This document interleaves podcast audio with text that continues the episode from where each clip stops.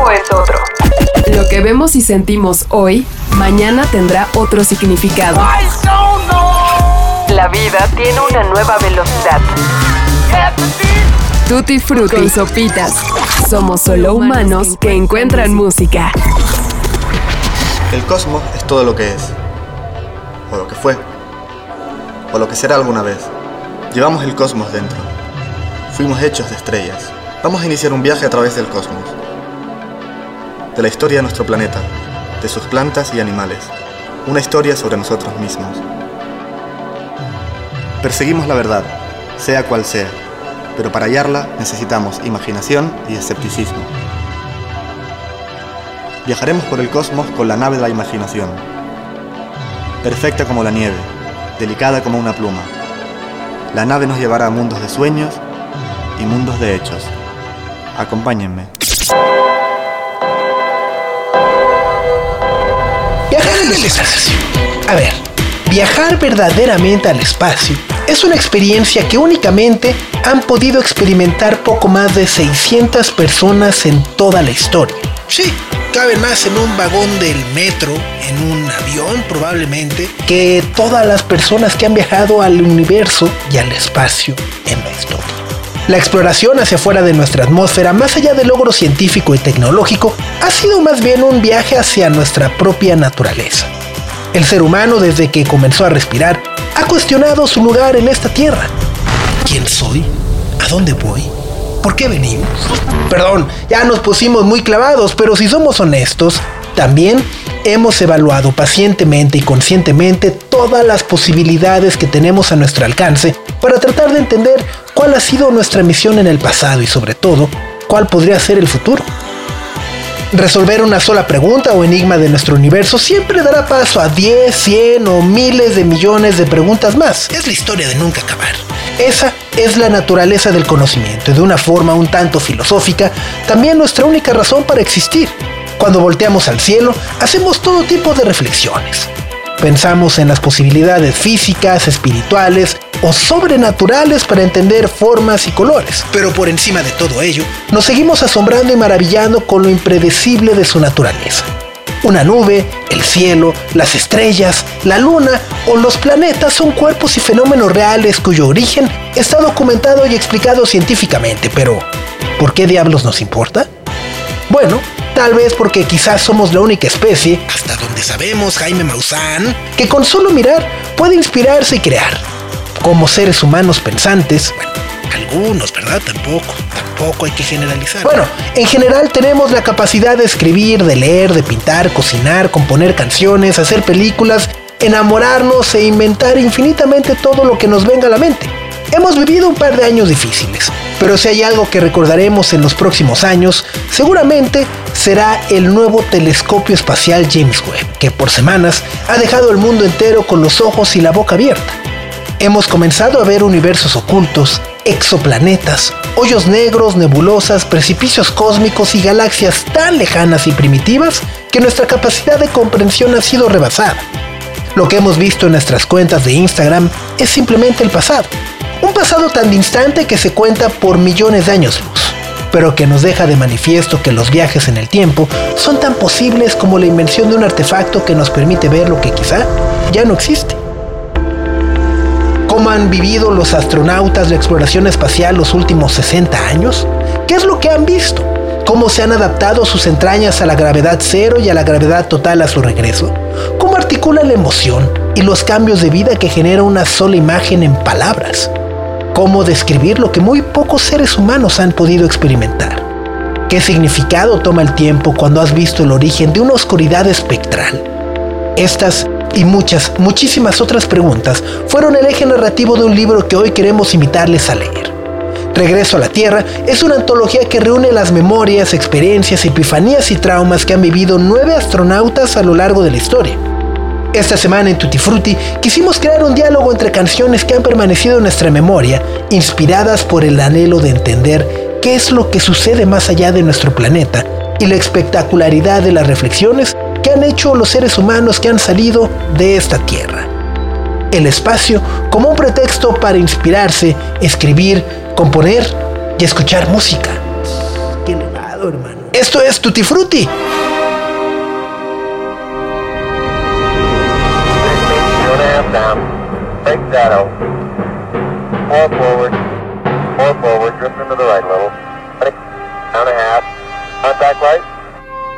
Okay, engine stop. Houston, uh, tranquility base here. The Eagle has landed. Okay, Neil, we can see you coming down the ladder now. I'm uh, at the foot of the ladder. The lamp footbeds are only, uh, I'm going to step off the lamp now. One small step for man, one giant leap for mankind.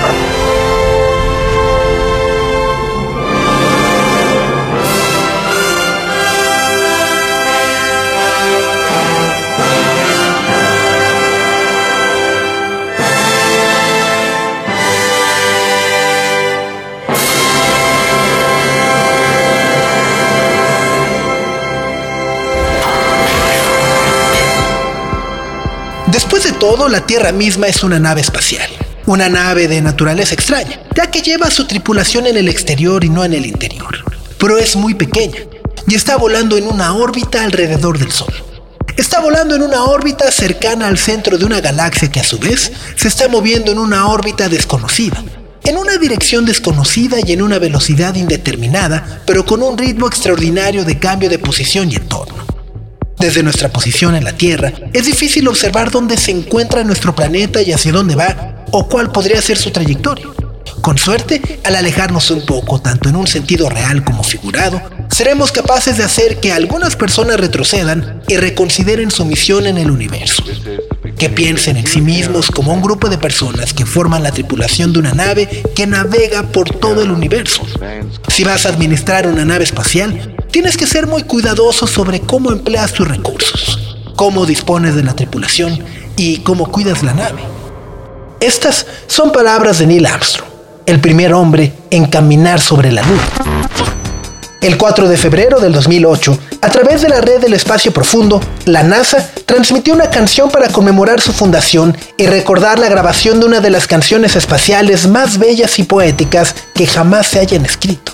Across the Universe de los Beatles fue dirigida hacia la estrella del norte, Polaris, a una distancia de 431 años luz de la Tierra y velocidad de 186 mil millas por segundo algo completamente inimaginable en 1969 cuando dicha pieza fue compuesta. Su alcance físico y astronómico hoy coincide con el valor y afecto que le dio John Lennon a lo largo de su vida. Across the Universe desde su concepción fue una canción reconocida como cósmica y compuesta definitivamente por una fuerza más poderosa que la mente y tinta de Lennon. Semanas antes de su muerte en 1980, cuando David Sheff lo entrevistó para la revista Playboy, Lennon sigue hablando de ella como un regalo de las estrellas que nunca logró comprender del todo. Hablaba de su belleza sin humildad y reprochaba la forma en la que fue grabada por sus compañeros de grupo. Acusaba específicamente a Paul McCartney de intentar inconscientemente destruirla y de no trabajar lo suficiente junto a él para articular las ideas que tenía en su cabeza. Lo que Lennon escuchaba y quería era una atmósfera que tuviera mucho más espacio para la precisión, perfeccionamiento y detalle que decía tenían todas las canciones de Paul. En cambio, lo que obtuvo, según el reproche, fueron guitarras desafinadas y el nulo apoyo de sus compañeros para traducir lo que él imaginaba. El sabotaje inconsciente pudo haber existido por parte de Paul y George, no de Ringo, pero el resultado final que obtuvimos los simples mortales simplemente es hermoso.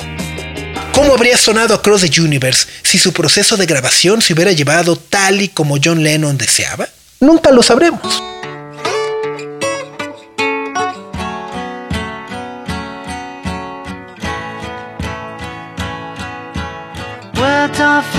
Out like endless rain into a paper cup.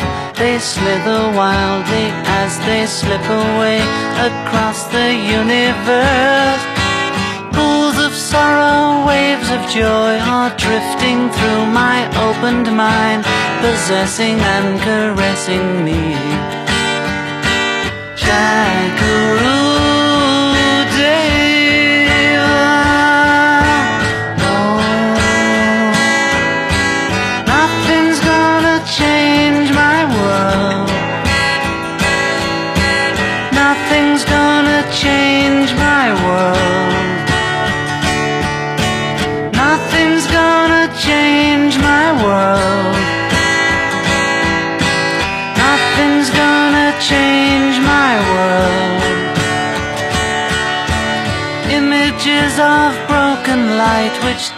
Before me like a million eyes. They call me on and on across the universe.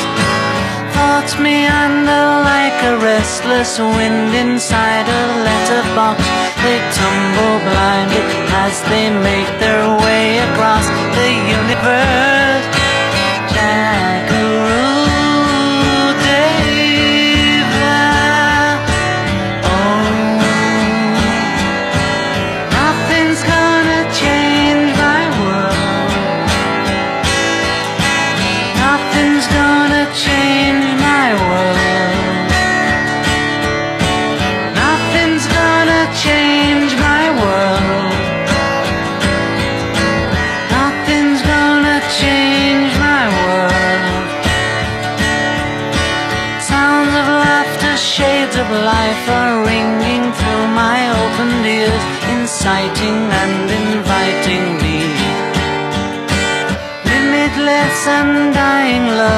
shines around me like a million suns and calls me on and on across the universe.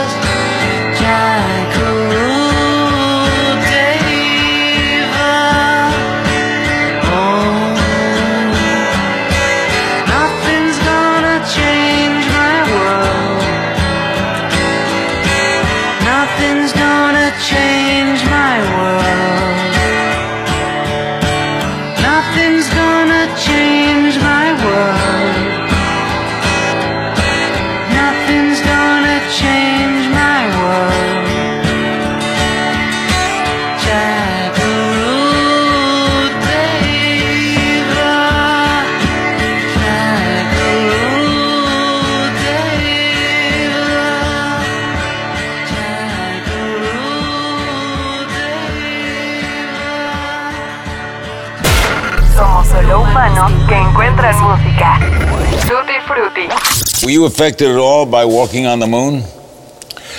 Well, not so much walking on the moon, uh, but by taking a look at the cosmos from a different perspective and starting to get a big picture point of view, a much bigger picture than we humans have had before. Did something happen to you on the way back from the moon, Edgar? Well, just seeing the larger picture and having some insights as a result of that, I call it an epiphany. And the short version is uh, just seeing Earth, the uh, sun, the moon, all from a different perspective. Let's say the big picture perspective, like a mountaintop experience or a peak experience. Edgar, you, uh, I imagine, have led a happier life. Well, I think so. I have a very satisfied life, uh, Larry. And uh, it's because of the experience and because of the desire to um, uh, make a contribution, my whole attitude toward uh, life and toward being of service and toward uh, pushing the frontiers has expanded. Well. And there's great joy in doing that. Mi entendimiento de la distinción individual y la relativa independencia de movimiento de esos cuerpos celestes quedó destrozado.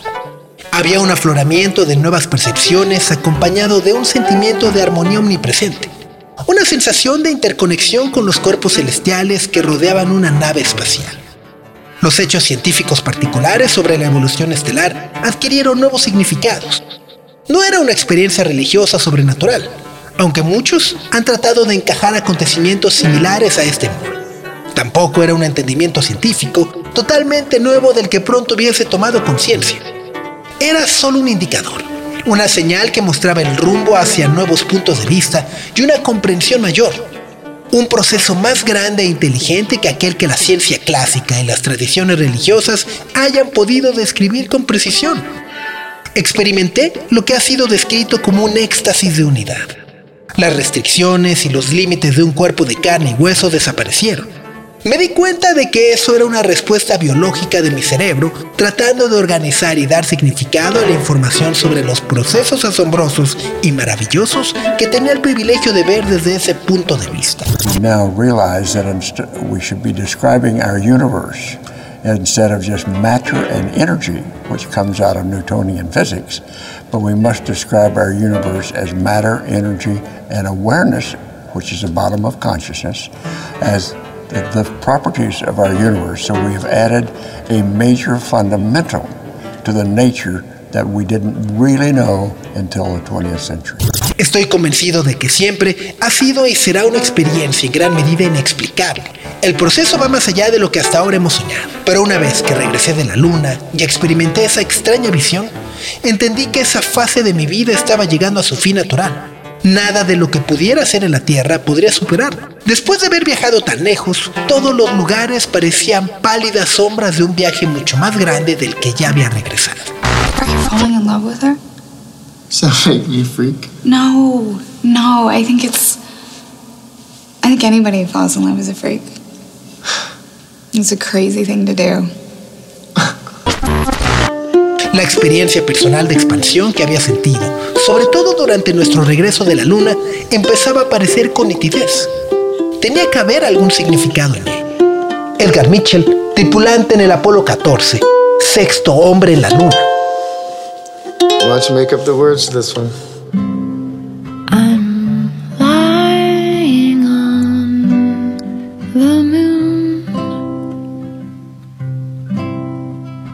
Dear, I'll be there soon. It's a quiet, starry place. Times we're swallowed up in space. We're here A million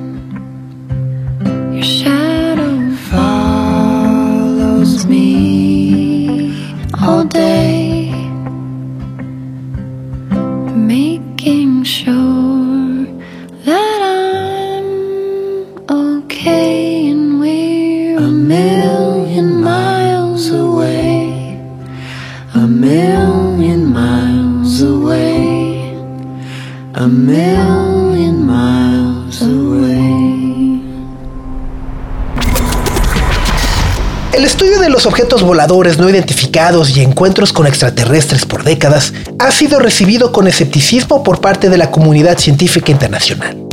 Las investigaciones, tanto de aficionados como de gobiernos, no han logrado ser concluyentes, pero definitivamente se les ha dado una seriedad que al menos hoy ha sido reconocida. Lo que ocultan los gobiernos respecto al tema puede ser tan importante que ni siquiera estemos listos para escucharlo. Pero esta posibilidad nos ha dado el combustible para crear historias y ciencia ficción. Los aliens o extraterrestres por décadas los hemos imaginado como seres irracionales o anormales que quieren hacernos daño, viven y vienen a someternos.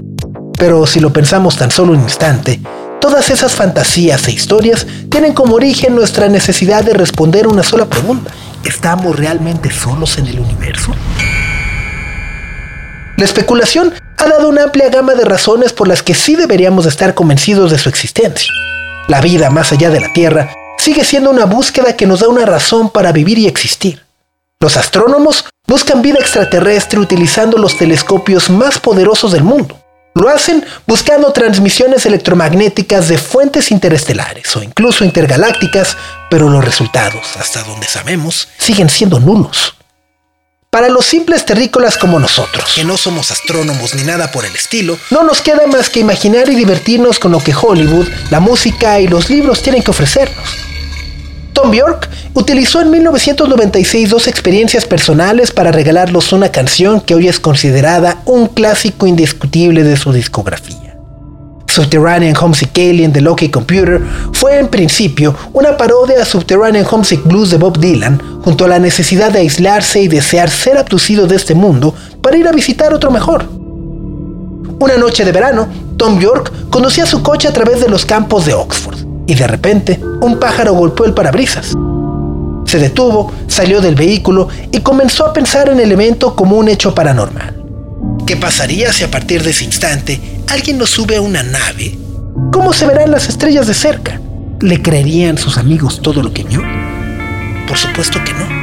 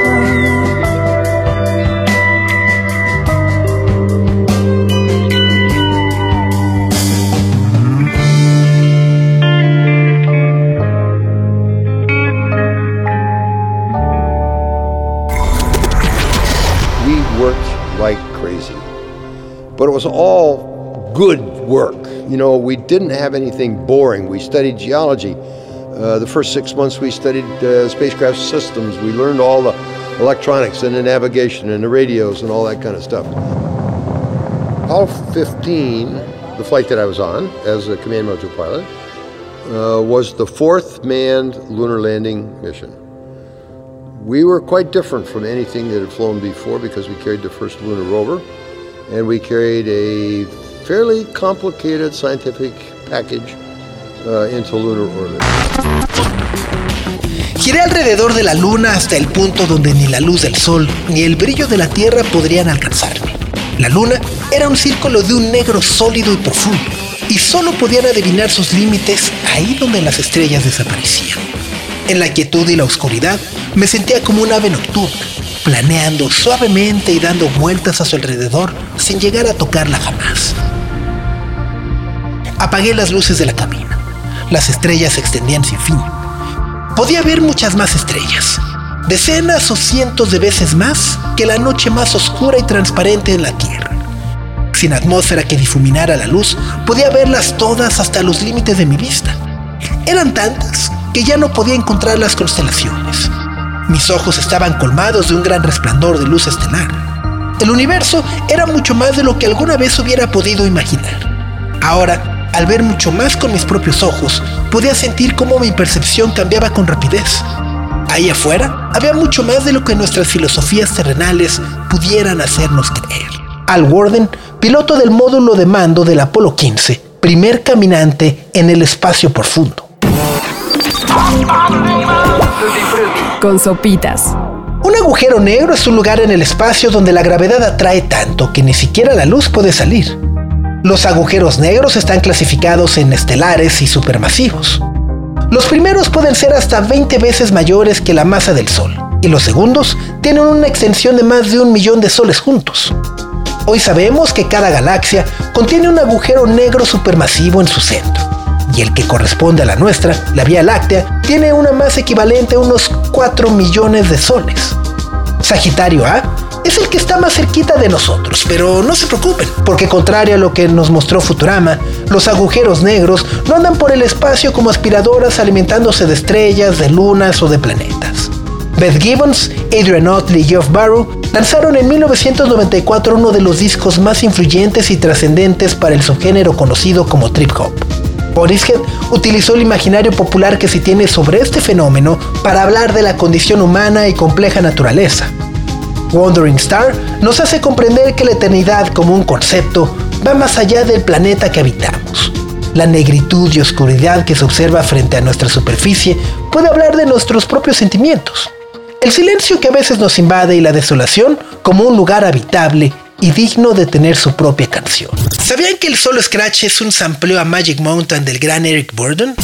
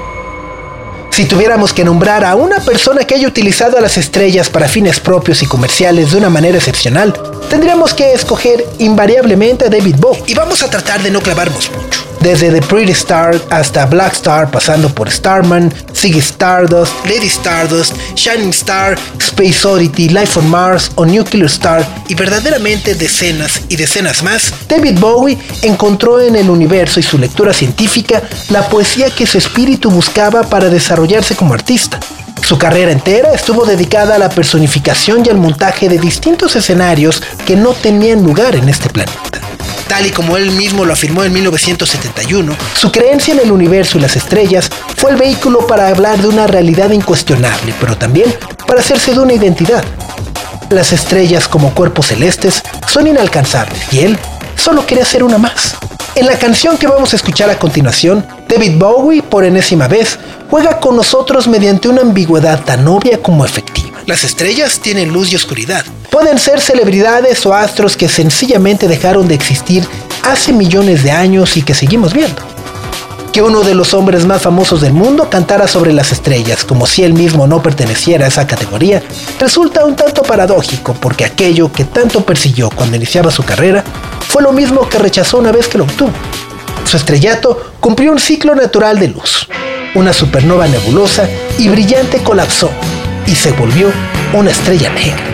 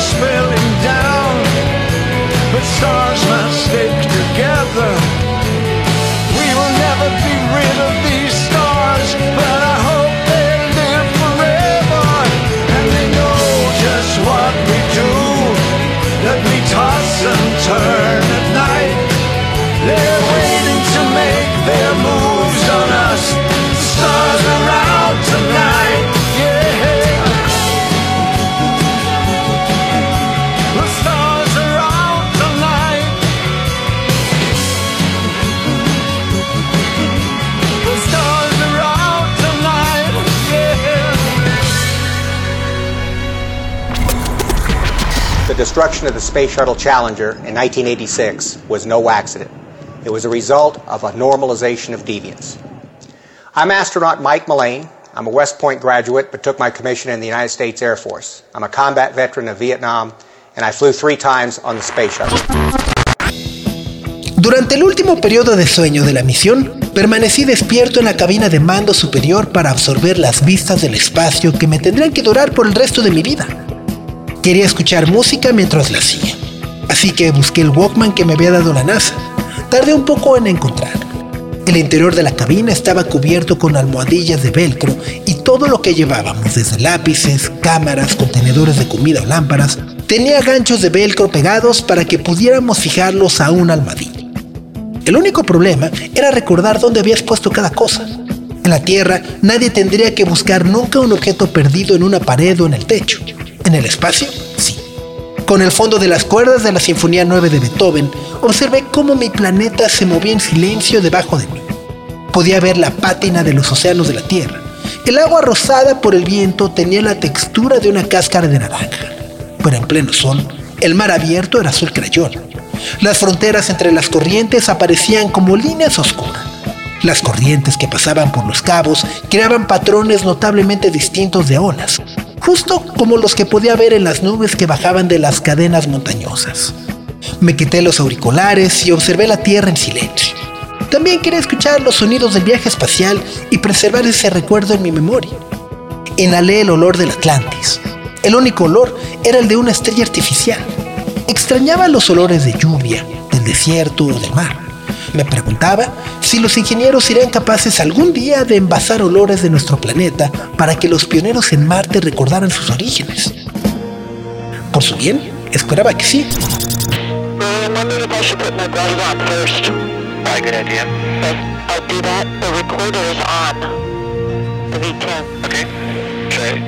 En cada vuelta veía un mar distinto, una tierra distinta, un cielo distinto.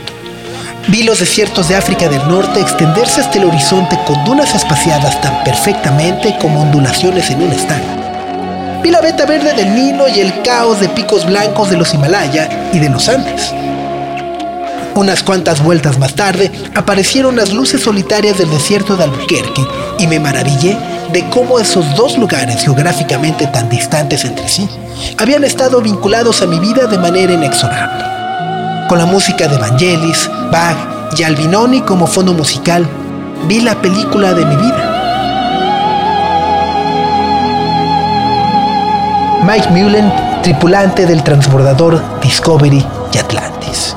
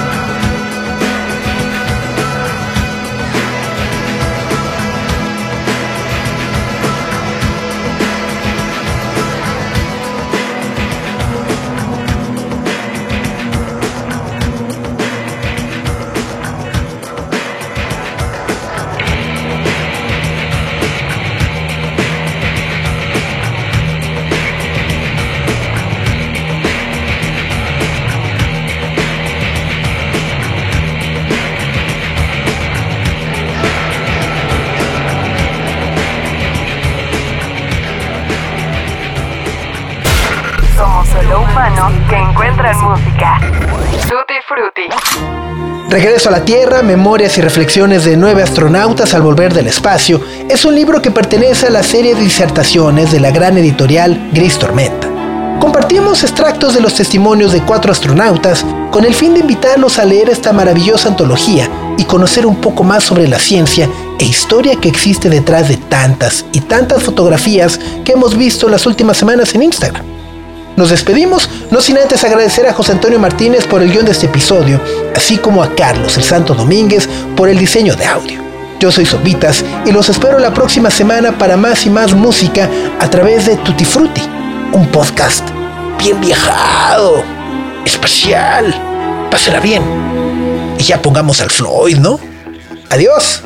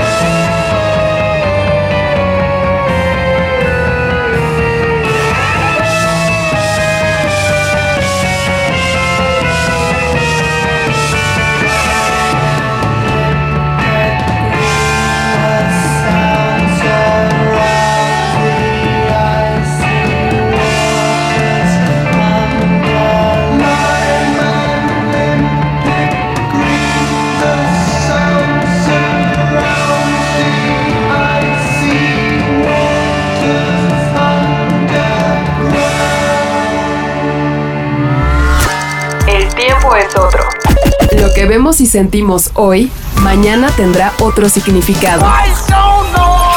La vida tiene una nueva velocidad. Tutti Frutti con sopitas. Somos solo humanos que encuentran música. Presentado por Sonos.